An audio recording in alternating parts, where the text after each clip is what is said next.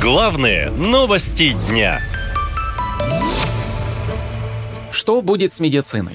Правительство резко сокращает все программы здравоохранения. Итак, правительство запускает секвестр расходов на все проекты развития медицины. По словам экспертов, это делается, чтобы оплатить растущий счет за СВО, который по итогам первых двух лет превысит 10 триллионов рублей, а к концу третьего года может перевалить за 20 триллионов. В следующем году траты по нацпроекту здравоохранения будут урезаны и составят менее чем 290 миллиардов рублей. Это следует из записки к закону о бюджете, который был внесен в Госдуму. Эксперты отмечают, что под секвестр попадут практически все статьи нацпроекта, который вошел в перечень предвыборных обещаний Владимира Путина. Больше всего, 25,5 миллиардов рублей, бюджет планирует сэкономить на борьбе с раком и модернизации поликлиник. По данным счетной палаты, каждая седьмая находилась в аварийном состоянии, каждая третья не имела канализации, а у каждой второй отсутствовал водопровод. То, что система здравоохранения в ужасном состоянии, признала даже вице-премьер Татьяна Голикова. Во многих регионах страны оптимизация так называемое здравоохранения была проведена ужасно. Качество и доступность э, услуг в здравоохранении э, резко ухудшилось. Свою очередь, эксперты обращают внимание на то, что врачам урезают зарплаты. В больницах нет необходимого оборудования, существует дефицит лекарств, а дети и взрослые не могут вовремя получить медпомощь, потому что многих врачей мобилизовали. Россияне жалуются, что даже записаться к специалисту крайне сложно. И вообще, болеть сейчас очень дорого. Записаться к врачу стало очень сложно. Через неделю где-то будет примерно. Вы попадете к врачу. А к специалистам вообще можно не говорить. Я вот к ревматологу записывался. Только платно. У нас вся медицина платная. У меня вот внук болел, и я вместе с ним болела. Мы кашляли, кашляли, пока не пошли к платному терапевту.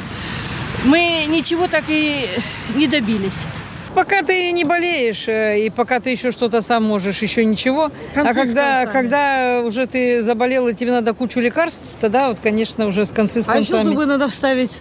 А сейчас еще предстоит э, операция на глазах. А знаете, сколько это все стоит? Это говорят, что бесплатно.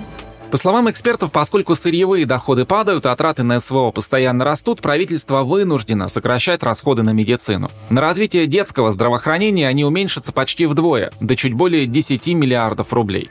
Существенно урежут финансирование и других медицинских проектов. Среди них развитие первичной медпомощи и борьба с онкологическими и сердечно-сосудистыми заболеваниями. Не говоря уже о цифровизации медицины, создании сети нацмедцентров и внедрении инноваций. Некоторые проекты вообще попали под ликвидацию инфляцию. Так, например, госпрограмма поддержки производства лекарств с нового года лишится финансирования полностью. При этом Минфин считает бюджет абсолютно здоровым.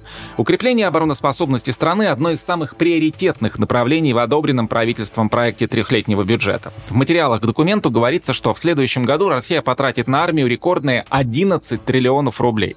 Это почти вдвое больше, чем в текущем году.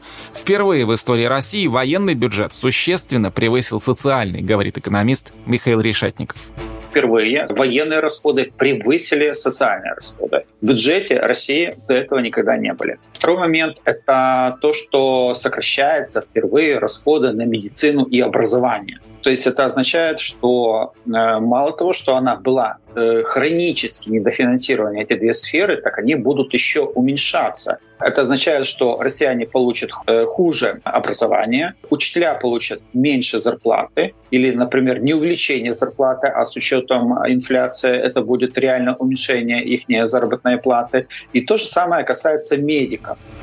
В профсоюзе медработников отмечают, что бюджеты на медицину урезаются, все идет на спецоперацию и дотации для новых регионов. А медучреждения испытывают финансовые трудности. В больницах нет необходимого оборудования и препаратов. Медики буквально вынуждены уходить из профессии, при том, что Минздрав систематически жалуется на кадровый голод.